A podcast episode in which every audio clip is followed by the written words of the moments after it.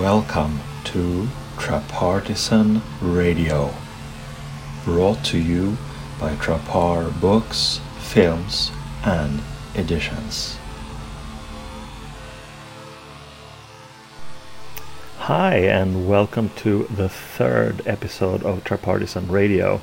Uh, today we have a guest whose book just came out on Trapart Books uh, Steven Cline out of Atlanta, Georgia, and his book is called Amok, and it's a wonderful collection of psychedelic and surrealistic uh, essays, texts, uh, fragments, uh, poems, um, very very nice stuff.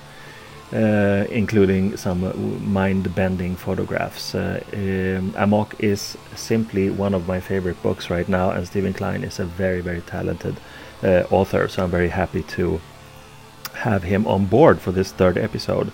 Uh, also, uh, Steven works with collages and together with his wife Hazel uh, runs a surrealist group in Atlanta. And their work is published in uh, Trapartisan Review, uh, issue number one, which I'm sure you have by now. If not, you should get it. Trapartisan Review, filled with great art. And now, without further ado, let's talk to Steven Cline, the author of Amok. So, Steven Cline, welcome to Trapartisan Radio. It's uh, wonderful to have you here, and the book is fresh, hot off the press, and uh, I love it, and I hope that uh, all of our Trapartisans will will love it too. And of course, I'm very curious about um, the uh, the origins of the book, uh, the pro- process, background, and also the title. I guess uh, it didn't start like um, the project wasn't. It kind of started intuitively. I didn't like sit down to necessarily, you know, write this uh, book of essays, but um, it kind of came together of its own accord. Well, was some of it published uh, before in term in terms of like little magazines or your own zines or? Yeah, we uh, always you know put out a lot of zines, and I um, the the title essay that was originally a zine that published in put around in anarchist spaces and um, uh, so yeah maybe a half of them are probably started as small zines and then were later collected in this. Um, some were blog posts um, how did the title come about? I think uh, it just came from that piece which i feel like just felt like the strongest piece to me and kind of almost like a manifesto for for what the essays are. Um, so it, kind of, it came from that, and I don't know if you know. Usually, I write pretty intuitively, and um, just have like kind of a vague, you know, emotion and um, that I'm going for, and it kind of you know writes itself. So, um, but that word just really stuck out to me um, during the writing of it, and felt like that it's kind of yeah a manifesto for the the essay as a whole, you know, the essay series. Mm. Would you say that amok is a, a, positive word or a negative word for the most part? I mean, I think there's you know this both, and um, I think this this book is kind of going for the the more positive you know side of that, um, because I guess you know it can be disorienting and, and negative. Um, but um, it can also be creative and you know the creative side of destruction i guess um, both internally and, and you know externally mm-hmm. In terms of the the writing process, uh, I love reading pieces like like uh, your pieces because it sort of triggers my own mind. It it opens my own mind, and that's the the uh, uh, one of the many beauties of, of this kind of writing. And I'm very curious, uh, do you usually work with a pretty straightforward uh, stream of consciousness, or do you do that and then sort of edit afterwards heavily to get something that is more um, in line with your ideal? So, sort of, is it mm-hmm. pure, or is it edited, or is it some kind of mix? It's, it's definitely a mix. Um, usually, it starts pretty automatic, and then it's it kind of bleeds into each other, you know, like conscious mind and unconscious, and um, kind of goes back and forth, and not in like any specific like structural way. It just whatever feels right, kind of like uh, improvised music, I guess. How would you describe the book to, to someone who is about to uh, buy it, but is unsure still? Mm. It's I guess I would say it's it's um it's a book of intuitive essays that um trying to playing around with the form of the essay, not not being too straightforward, not but um bringing in kind of the poetic and the unconscious and not it's not like sometimes it's factual, sometimes it's not. It's it kind of it bounces around it. You know, I, I let the flow kind of dictate where it goes and not try to interfere too much um, with where it's going. Mm-hmm. The, I think uh, also each piece is, of course, uh, a piece in itself, and uh, but then when you put them together, like we did, um, they become, of course, whether you like it or not, they become chapters in a way. And the human mind always tries to find meaning and coherence on a great sort of uh, big picture level. So I think it, I find it very amusing and interesting to read it because my mind has a tendency to sort of well, just read the next chapter and see if I can make you know, any yeah. any logical uh, get any logical insights. But of course, that never happens because that's not what it's supposed to be. But it, I think it's. Um, did you have any sort of uh, apprehensions or thoughts about that? About sort of the order of the texts, for instance? Yeah, I did. Uh, I gave a lot of thought to that, and just, just kind of like the tone. You know how how things fit together uh, musically. That was ma- mainly the the concern. Have you given any thought to where your ideas come from? Um, definitely. I mean, of course, my my unconscious, but also um, I feel like as a collage artist, I'm always pulling in like information and um, ideas from everything around me. Um, so I get a lot of, I mean, ideas from my wife, just our conversations we have, and like the movies I'm watching. Um, just kind of like try to be a bit of an antenna, you know, to to the world and and bring in all that into what I'm writing. So. Uh, what's it like working with uh, your wife? Because you're working together, whether it's like in conversation form or you both have stuff in uh, Trapartisan Review, for instance, and and um, uh, what what what's the situation like in terms of uh, that kind of creative collaboration? Yeah, it's. I feel like that that's um, probably my favorite kind of creative activity is is the collaboration um, with her or with um, our smaller Atlanta Surrealist group.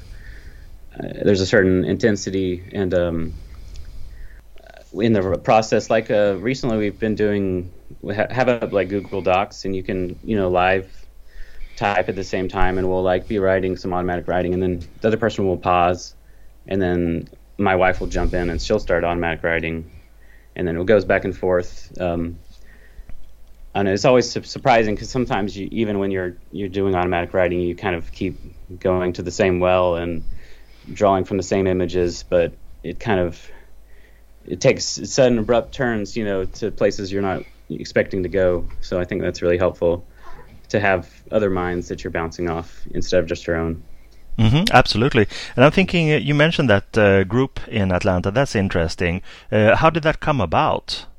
How did you find them, or did you create it yeah. and other people found it, or? Uh, I think it, it's just very slow. Like, you know, we we met a, a friend, Megan, and then uh, other people. You know, we slowly meet, and you you get together, you play games, and it's pretty unofficial. You know, at at first, and then it slowly like built into something bigger. Um, and now we we probably have about eight people um, that come every Wednesday, and primarily game focused. Um, that the stuff we do right now. Mm-hmm. What what games are those? Let's see. There's uh there's all the classics, of course, Exquisite Corpse, and um, we also do things like we do the dice game where each person goes around in a circle, and you throw the dice, you get four, you say four words in the story, and then the next person throws the dice, they get six, they say six words in the story, and it goes around in the circle. Um, we do the same thing with with just like one word. Each person in the circle says one word. Um, let's see what else we got. Um, there's a lot of uh, I, I really like the kind of games that are you you do out in the streets too, like the kind of situationist uh, influence games. And we'll have kind of um, kind of a theme or an intention that we set, and we you know walk the streets and with this with this intention, and, and you kind of poetically like um, reinterpret your surroundings, and you find certain synchronicities um, based around that. Um, and there's also a I really like the one where you uh, there's a you navigate the map of a city like one city with a map of another city. So we did Ottawa and Savannah, and um, kind of use that as our our kind of a framing for the game, and you sort of see the link ups uh, between the two, chance link ups and um, poetic resonances. So. Mm. Yeah, that's one of my favorite uh, pieces in the book. It's it's uh, hilarious and and uh, something uh, I I have a not a problem, but I usually get too enamored with the actual uh, place I come to. It's a new place, so I just basically forget the map. I just uh, orient myself and usually get lost. But that can be both fun and rewarding and surreal too. So, but there there are many other approaches that are. Um, uh, become apparent in the book. And I'm thinking, for instance, t- uh, movie references. Uh, another favorite is, of course, the, the you know the um, Busby Berkeley piece, mm. in which you interpret Busby Berkeley as a uh, a real magician in a way, with a sort of esoteric agenda, more or less hidden, and it's an amazing piece. And h- how did you come up with that to to look at Busby Berkeley and who is, I mean, a true surrealist, but mm. to have this other new, uh, deeper dimension of uh, being a, a, wizard or, or a magician?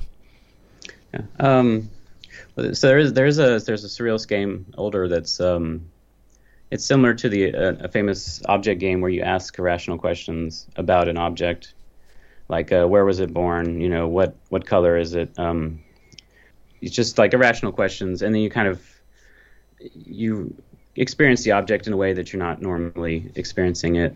And there's a similar question or um, game centered around film. So you ask like um, these irrational questions about the film, and you, then you find you're thinking about it in a different way, and um, so it's, similar to that. And I guess the that essay started, we were just me and uh, my wife Hazel were kind of spitballing back and forth these poetic ideas and um, about the the movies we were watching, and a lot of it came from from our conversations back and forth um, f- from that experience. Yeah, but certain kind of source material uh, makes itself uh, available in a way uh, yeah. t- for interpretation that is not the obvious interpretation, saying these girls dance in a mm. geometric pattern or whatever. It's just that um, I guess I would call it uh, films that lend themselves to uh, the psychedelic experience can also yeah. be good portals into a very interpretive, uh, extra interpretive, super interpretive uh, mind frame, and that's true also for the the review of the Lucio Fulci, Fulci film that you have in there also, and it's just. Uh, um, yeah, no, it's just wonderful. I don't know what to say, but it, it's very it's very fun to read it and and uh, very inspiring also because uh, mm. when you look at movies, you it's like a very separate, compartmentalized experience. But when you have that mm. mind frame, whether it's psychedelic or not, mm. or just open, then uh, mm. things become much more associative and much more fun. And that's very yeah. ap- apparent in the book that you have that kind of mind frame and and look at things. Uh, uh, interch- the interchangeability of of the apparently obvious that might actually not be so obvious in life. Yeah, I would say in the I guess it's a similar yeah it's a similar mode as like when we play the the walking games. You know, we're reinterpreting the environment of Atlanta. You know, and um, it's just that same same sort of mode of thought um, applied to films, I guess. So it's a kind of a kind of game, I guess. Um, mm-hmm those those essays are. Great. In in um, the Trapartisan Review, you have both uh, texts and you also have collages. And Hazel, your wife, also has uh, images in there. Um, what would you say is the greatest difference for you in terms of the writing process and uh, making images, whether it's collages or not? I guess uh, with collage, you're a little more dependent on on your um, your material that you're that you have. You know, it's less um, a little less like um, inner focused, uh, you know, than the writing generally. Mm-hmm. Is there? Could you tell uh, that you prefer one process to the other, or do they complement each other? I, uh, they complement each other pretty well. I think the collage is a little easier for me um, than the writing, but um, there's a lot of similarities. Yeah. Mm-hmm. Um, concerning surrealism, uh, one could argue that the world we're living in, our contemporary times, uh, they're very, very surreal. So the question is, in a world as surreal as ours, is there really a need for uh, surrealism as such? I guess the the word, world we live in now, I would say it's more absurd, and um, I feel like surrealism is more connection with the unconscious and kind of this deeper well that is very lacking in, um, current society. Um, so I think yeah, we do need to have that more inward focus um, instead of this kind of surface level um, capitalist, you know, society that we currently live in. Mm-hmm. There are other uh, magical or esoteric uh, references in, in the book. Mm-hmm. Um, I'm curious, to what extent do you think that magical approaches are related to the kind of openness that uh, a psychedelic or surrealist mind generates? Yeah, I would say that um, the the approach is is very similar, um, especially to maybe chaos magic. You know, it's it's not very uh, interested in dogma or structure, um, but the yeah the sort of frame of mind that that you take is very similar. Yeah, and I think uh, the uh, the difference being that in the magical uh, frame of mind, you take it one step further in a way and try mm-hmm. to readjust or recreate something according to what you want to have happen. Whether it's uh, the um, I don't know the poetic experience or the surreal experience is some it's just like an opening to finding the jo- to joining the dots in the moment, but not necessarily taking it uh, further. Would you agree? Mm-hmm. I think uh, every surrealist would probably have a different, different opinion there, but. Um, I don't know. There's like like when we play the games. I mean, there are games, but they're also very serious, and I think there is a certain like idea that you are kind of manifesting certain things in the environment, you know, um, or your your inner world and the outer world is kind of fuzzy, um, and you're influencing that. Do you have a favorite author that you find yourself returning to over and over again for for uh, inspiration? I think uh, Benjamin Péret for his his humor is probably my early model and um, one of my big favorites, of course. And um, Luca and Artaud I really like for their intensity. Um, Mattias Forshage, um, for his, his his ideas have been really inspirational to me. Mm-hmm. How. I'm curious. Uh, mm. How how did you uh, meet in the first place? I mean, the, so I guess the current surrealist movement is is pretty small, so everyone kind of knows each other. Um, a little incestuous, I guess. And um, I guess I started reading his blog and um, talked to talked to them, and also we co-edited a, a journal, surrealist journal called Peculiar Mormyrid, um, that the Stockholm group sends to sometimes. Mm-hmm.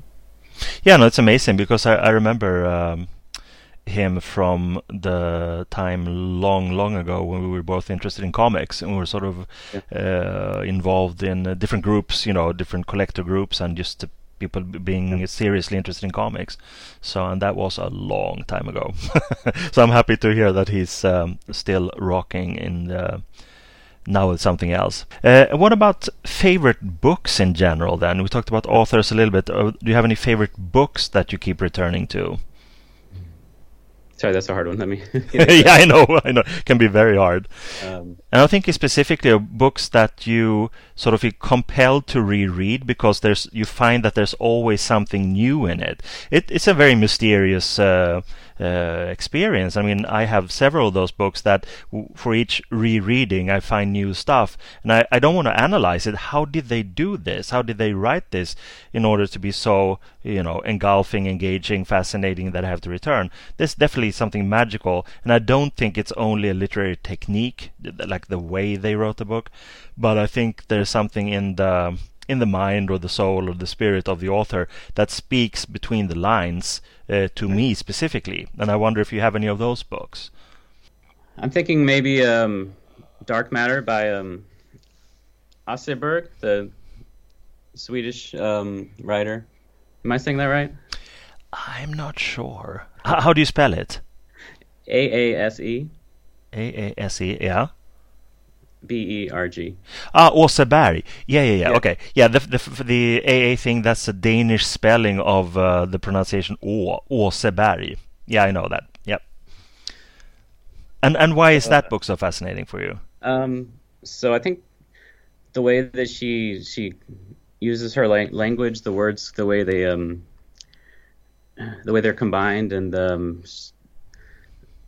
I don't know. She says so much with with so few words. I think. Um, and it, it, kind of it's one of those word books that has it's almost the the prose equivalent of a drug trip. You know what I mean? Um, it it it does things to my head, you know, when I'm reading it, and mm-hmm. I feel like that's that's important for me, and that's kind of the kind of writing I would like to do. Um, similar, uh, Artaud, his his work is also similar to me in that way, um, and probably Luca. Um, so those are some favorites. Mm-hmm. Great.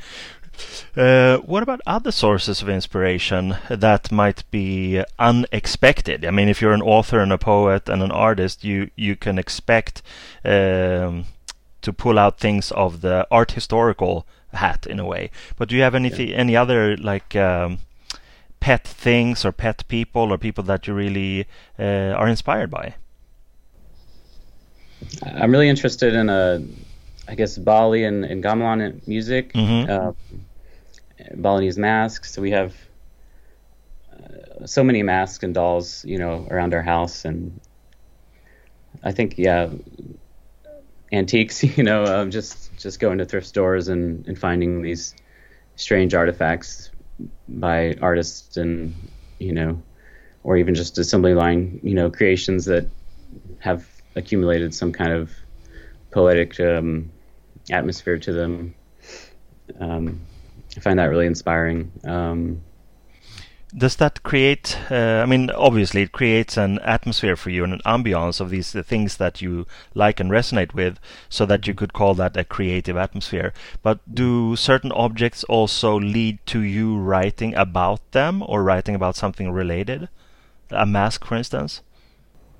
Uh, well, I know we've played games with certain uh, dolls and, and, masks and um, asked questions about them, poetic questions, and kind of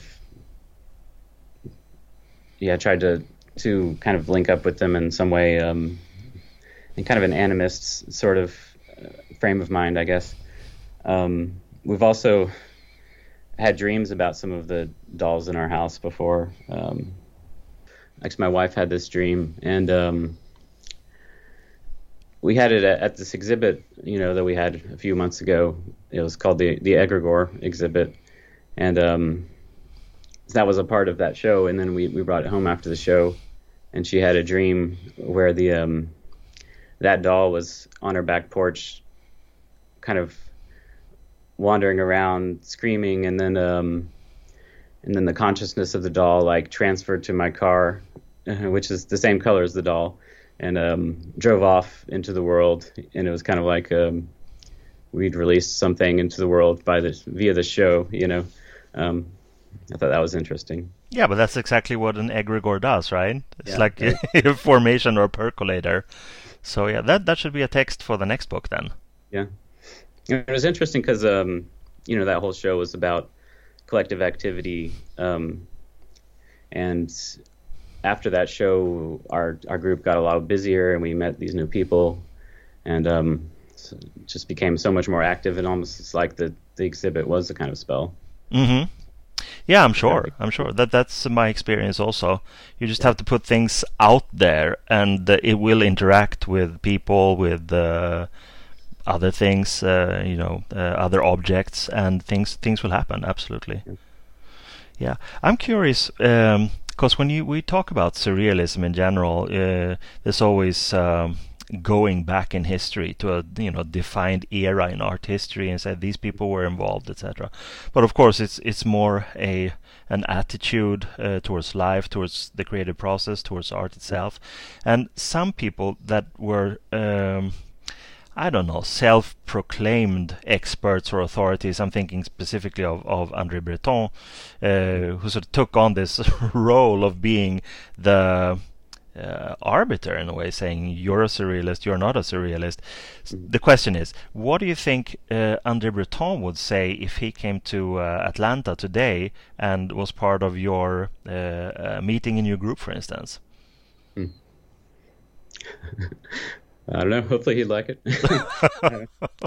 um, yeah, I think it is. It is hard because um, it's like when you do have a group, you don't want. I feel like our the ideal I have for the group is is that it is, you know, there's an equality there, and no one's like setting the agenda, you know, but and then you, no one's you know getting kicked out or you know that kind of thing. But um, it's kind of like like in music, you know, it's like the more people you have, you know, you might need start to need a conductor at some point. I guess is some someone uh, used as a metaphor, but uh, I think probably the ideal number for these kind of groups is is smaller, so you don't you know there's not a com- complete chaos and and you can have you know you can do things a lot easier. Um, but if you have 30 people in a room, you know, it's hard to organize that. But these are the questions, you know.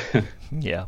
It is true for all group dynamics, though. It's not necessarily for, for a surrealist uh, problem. It's it's with yeah. every human endeavor. Um, let's see. There was something else I was thinking about uh, yeah, concerning the the mail art, you, you, and your wife you send out these beautiful postcards that are actual collages and your little mm-hmm. scenes. Um, mm. And um, do you also get a lot of stuff back? Um, yeah, we, we we do a. We've been pretty active with that for the past, I guess, seven years or so, and mostly postcards that we send, but we also get stuff back. We get art pieces, and you know, sometimes they'll be collaborative, like I'll somebody will send us a half finished collage and then I'll add to it and send it back and we'll go back and forth a couple times. Um, so, so, yeah, sometimes it's more of there's a communication and a collaboration, and sometimes it's just oh here's this cool thing. But I really like the uh, the tactile nature of of that experience, and I kind of hate the internet. you know, um, I, I miss that that kind of you know, just just sitting in a room and, and, talking with people and doing art together. And I feel like, I mean, I've been a, you know, we all have to use the internet, but it's it's definitely um, it's, there's a certain surface level there that you can't you can't really get to. You're missing a lot of depth, I guess, with the physical, you know, presence. Mm, that's exactly it. It's a it's a level of abstraction that is needed for the times we live in, the contemporary culture. But it's it's it doesn't really add to uh, real human communication at all. Um, so yeah, uh, is there anything else that that uh, you would like to add or or uh, tell people about the book specifically? Can't think of anything. well, that's fine. that's fine. so yeah, so I I think. Um, uh, people should uh, check out Steven's book because it's great. It's a fun read. It's a mind-opening read, and um, it's it's just great. I wish there were more books like that. And if I have any say, there there will be more books like that.